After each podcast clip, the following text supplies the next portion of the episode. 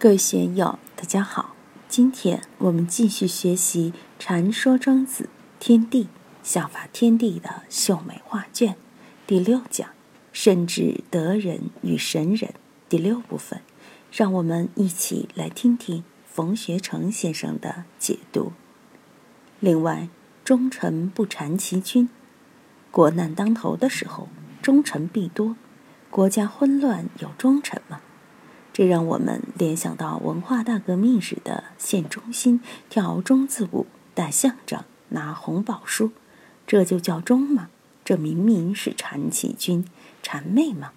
所以，我们只要看一看历史经验，就可以看到什么是忠，什么是不忠。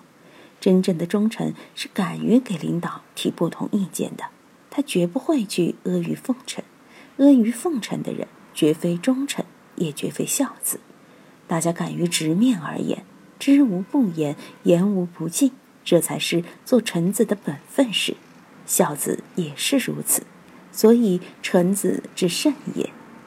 古人说：“治世出直臣，乱世出忠臣。”其实治世有令臣，也有直臣；乱世有令臣，也有忠臣。这都是时节因缘显露出来的。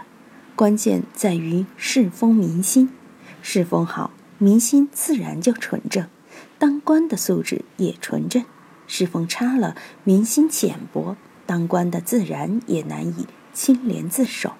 所以，整个社会风气很重要，这是思想、道德、文化的土壤，又与教育一体。如今，大家对此应深有感触吧。如果我们处处都去奉迎老人，处处都去奉迎君主，这是一种弊病。当然，父母年老了，已经懵懵懂懂的了，脾气又古怪，你肯定要做到亲之所言而然，所行而善。不管他做什么、说什么，你都答应着，你都说对。我觉得对于老年人这样是可以的，他都懵懵懂懂了，你还对他直言就不行。当然，对中年的父母就不能这样。宋明理学说：“天下无不是之父母。”这话又太过了，因为处亲比处君还难。清官难断家务事，有些时候家里边的事不好说。所以，对于这些，关键是我们怎么看，怎么处。君之所言而然，所行而善，则世俗谓之不孝臣。这个我们是有切肤之痛的。两个凡事就是教训，社会应该有自身的活力和创造力。一个为止就扼杀了社会乃至公务员的活力和创造力，那么这个社会也只能是一潭死水，失去了活力。所以，君之所言而然，所行而善。我们是不是处处都要去奉迎领导呢？不行。则世俗谓之不孝臣，一个是不孝之子，一个是不孝之臣。现代基层社会家务事且不说了，因为伤不到筋骨，就是和父母拌拌嘴，和邻里打一架，人家也不会干涉你什么。但在机关里边，领导说的都是对的，领导说的话你都要去发挥一番。我们领导今天的指示是如何英明，如何正确，这些。你又如何去料理？实际上，在讲《论语》《中庸》的时候，对这方面我已说了很多。如何在社会中处理好各层关系，在这里就不说了。而未知此其必然也，这个当真非得要这样做吗？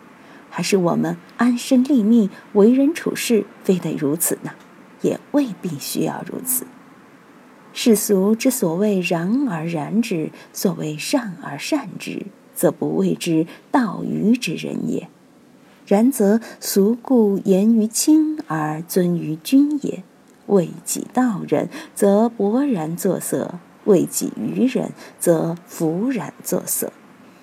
这句话用白话翻译就是：一切按照世俗的标准行事，就不被说成阿谀奉承了。但是。世俗观念难道比父母更可亲，比君主更可尊吗？如果有人说你是一个喜欢奉承的人，你一定会勃然大怒而变色；说你是喜欢阿谀的人，你也会面容愤然而变色。这些在平等相处的时候就不可能。我们在日常生活之中，大家都是你好我好大家好，这都成习惯了。谁也不喜欢在人与人的关系之中得罪朋友，说话带刺。但是就在你好我好的时候，说这个人不行，吝啬的很，或者尽说些阿谀奉承的话，你可能不高兴，就拂然作色。而终身道人也，终身愚人也，何必誓词句重也？是始终本末不相责。终身，有些人一辈子都是禅间的，见了人总是低三下四，好像底气不足。这样的人我们也能见到。有些婆婆妈妈性格软弱的人也是这样，的确终身谄媚，终身阿谀奉承。修辞以博取众人的欢心，却始终辨认不出过错，这样的人有没有呢？有，这个也不好说。佛教里边提倡欢喜布施，这和庄子里说的是否不同呢？你见到一个人就说：“哎呀，不得了，你是菩萨。”做了坏事也说对，对人家说：“吃一堑长一智，烦恼就是菩提。”总之想让人欢喜，这样对不对呢？也对，也不对。我们人与人相处，难得的是真心相待，善于谦善改过。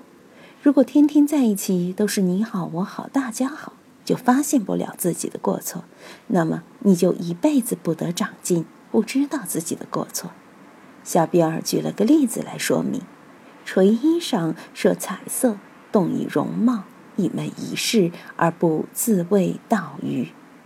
现在有些人，特别是要打台面的，走出去西装革履，穿的周武正王的，宝马奔驰开着，到高级会所海吃海喝一顿，包括动容吗，在领导客户面前处处摆好姿态，这样你不认为自己的心态被扭曲了吗？你会不会认为自己是去阿谀奉承？可能不是阿谀奉承一个人，而是阿谀奉承一件事。阿谀奉承是为自己的目标，我要升官发财，我要把这个单签了，我要发财。当然，这也不是全无道理。庄子把这些说出来，实际上把众生的这种心态揭露的体无完肤。今天就读到这里，欢迎大家在评论中分享所思所得。我是万万。我在成都龙江书院为您读书。